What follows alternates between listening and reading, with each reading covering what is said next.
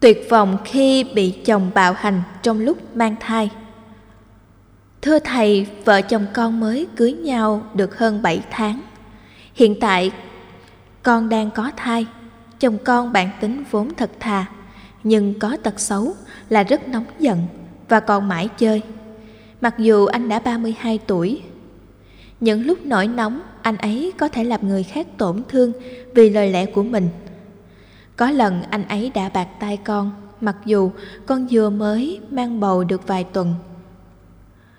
Con đã khóc và buồn rất nhiều, Nhưng sau đó anh lại xin lỗi. Con đã không giận anh nữa Vì con nghĩ Lúc đó có thể anh ta quá nóng giận.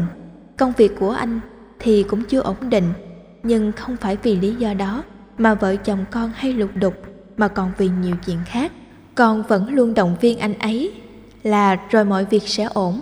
Chỉ cần mình cố gắng Và đừng nản chí. Vợ chồng con chỉ vui vẻ được vài ngày Rồi lại lục đục. Đã không ít lần con nghĩ đến chuyện ly hôn, Nhưng hoàn cảnh nhà con éo le, Neo người. Con không muốn ba má con buồn và phải suy nghĩ. Con không muốn con của con sau này khi ra đời thiếu đi tình thương của cha. Và quan trọng là con yêu anh ấy rất nhiều. Gần đây nhất sau một hồi lời qua tiếng lại chồng con đã đánh vào gáy con tát con dúi dụi vào bả vai. Giờ đây trên người con bầm dập những vết tím. Người chồng mà con luôn lo lắng quan tâm chăm sóc Bây giờ đáp lại ân tình con bằng thói hành hung. Con đau về thể xác Nhưng lòng con đau gấp bội phần.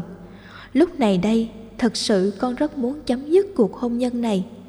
Thầy ạ à, con muốn chấm dứt mọi chuyện, Tìm đến cái chết.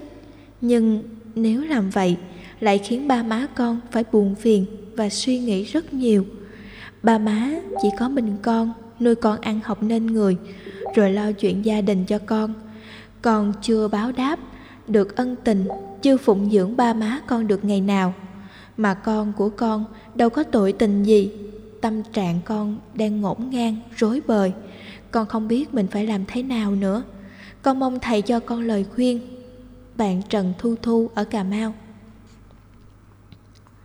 Thầy thích nhật từ trả lời, cưới nhau 7 tháng và hai vợ chồng chuẩn bị sinh con thường là thời gian đẹp nhất trong quan hệ hôn nhân.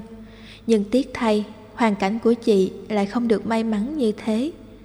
Quan hệ vui vẻ được vài ngày rồi lại lục đục. Theo tôi là nguyên nhân chính dẫn đến sự bất hạnh trong hôn nhân của anh chị anh thì thượng cẳng chân hạ cánh tay khi chị đang mang cho anh ấy một mầm sống, còn chị thì nghĩ đến chuyện ly hôn với tâm trạng ngổn ngang, rối bời và không biết mình phải làm gì do chị đã khóc và buồn rất nhiều về các hành động bạo lực của anh ấy. Để mọi việc không đi quá tầm kiểm soát và để giúp chị có quyết định sáng suốt trong việc tái lập hạnh phúc gia đình.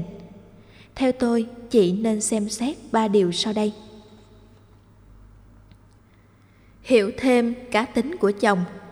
Theo chị, chồng chị là người thật thà nhưng có tật xấu, làm mãi chơi nên nghề nghiệp chưa ổn định – ở tuổi tam thập nhi lập mà chưa có sự nghiệp thì thường làm cho một số người đàn ông trở nên bất đắc chí và bất cần đời không hiểu được tâm lý này, thì những lời khuyên thiếu tế nhị và không khéo léo thường dẫn đến sự va chạm tự ái của người thất chí.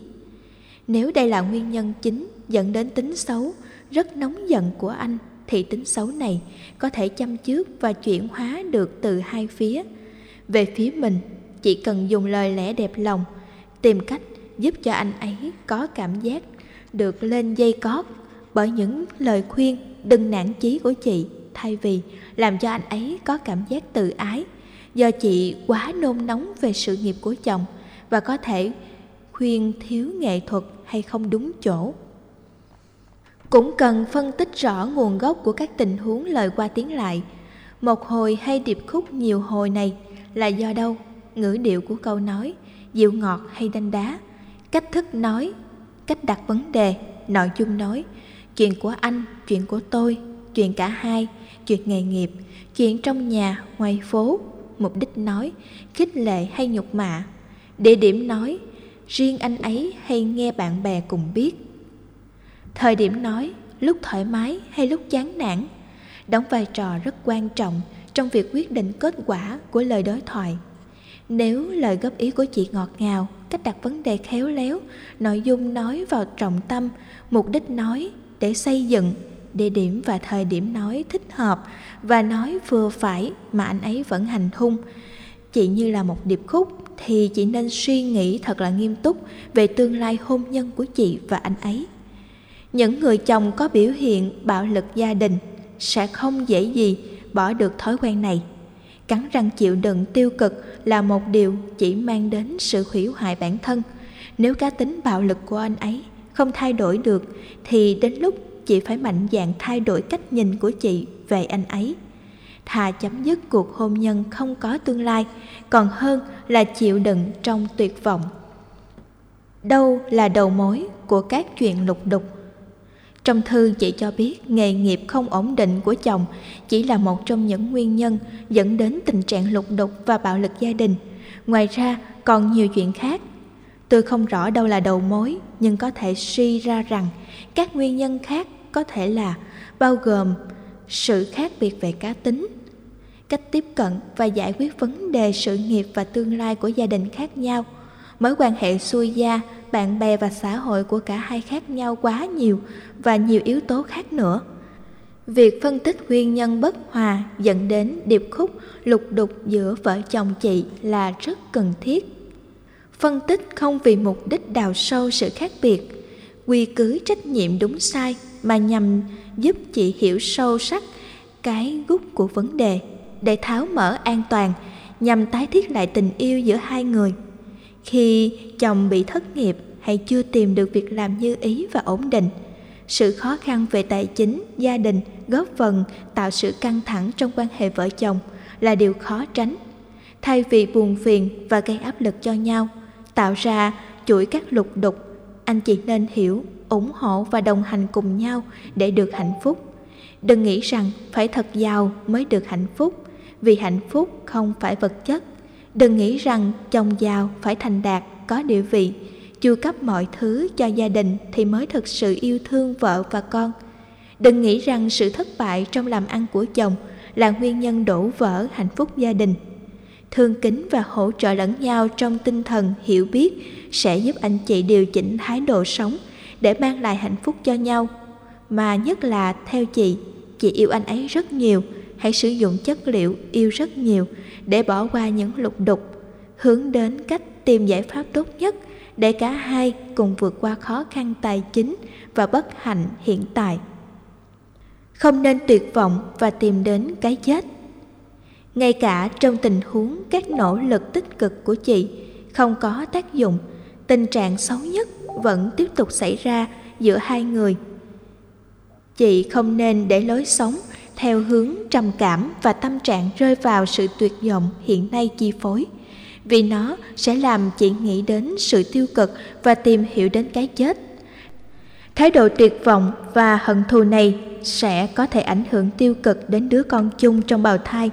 Do đó, hãy nỗ lực chuyển hóa cảm xúc, xua tan sự bất hạnh này càng sớm càng tốt. Hơn nữa, chết lãng xẹt như thế thì uổng phí vô cùng. Khi chị chẳng có lỗi lầm gì trong sự bất hạnh hôn nhân này, nó là sự trục trặc chung và do đó cả hai cần hợp tác giải quyết. Sống mà đau về thân xác và lòng đau gấp bội phần thì cuộc sống trở nên vô nghĩa. Do đó hãy tìm kiếm các giá trị tích cực khác thay thế để tâm không trở nên trống rỗng. Cô đơn, bế tắc. Nhờ vậy, chị dễ tìm ra được giải pháp tốt. Theo tinh thần Phật dạy, chị cần bình tĩnh, thể hiện bản lĩnh vượt qua thử thách, đối diện với các bất hạnh đang diễn ra không phớt lờ nó, không cường điệu hóa nó, không đào tẩu, không đầu hàng số phận và nhất là không nên tự hủy hoại sự sống của bản thân và đứa con trong bào thai. Nghĩ đến việc phụng dưỡng và báo hiếu cha mẹ trong giai đoạn này có thể giúp chị chuyển đài tâm ra khỏi nỗi đau hiện tại. Xem vài phim hài, kịch hài, đọc vài truyện vui, nghe các bản nhạc vui tươi và đọc vài trang kinh sâu sắc sẽ giúp chị không bận tâm và không đào sâu vào vết thương lòng. Nhờ đó, chị sẽ được thanh thản hơn, để chuyển hóa cảm xúc. Nếu sau khi chị đã nỗ lực hết mình, làm tất cả những gì cần làm để hàn gắn tình yêu, nối kết hạnh phúc mà chị vẫn cảm thấy không thể nào hòa hợp với chồng được, thì chỉ có thể nhờ luật sư tư vấn ly hôn theo luật. Tuy nhiên, nên để cho việc này diễn ra sau khi chị sinh con vài tháng. Đừng nên đưa ra quyết định ly dị trong giai đoạn thai nghén này. Hãy tự điều chỉnh nhận thức để vui sống, quẳng đi các nỗi lo âu, sợ hãi, cô đơn, tuyệt vọng để mỗi giờ khắc trôi qua, chị và con chị được thảnh thơi.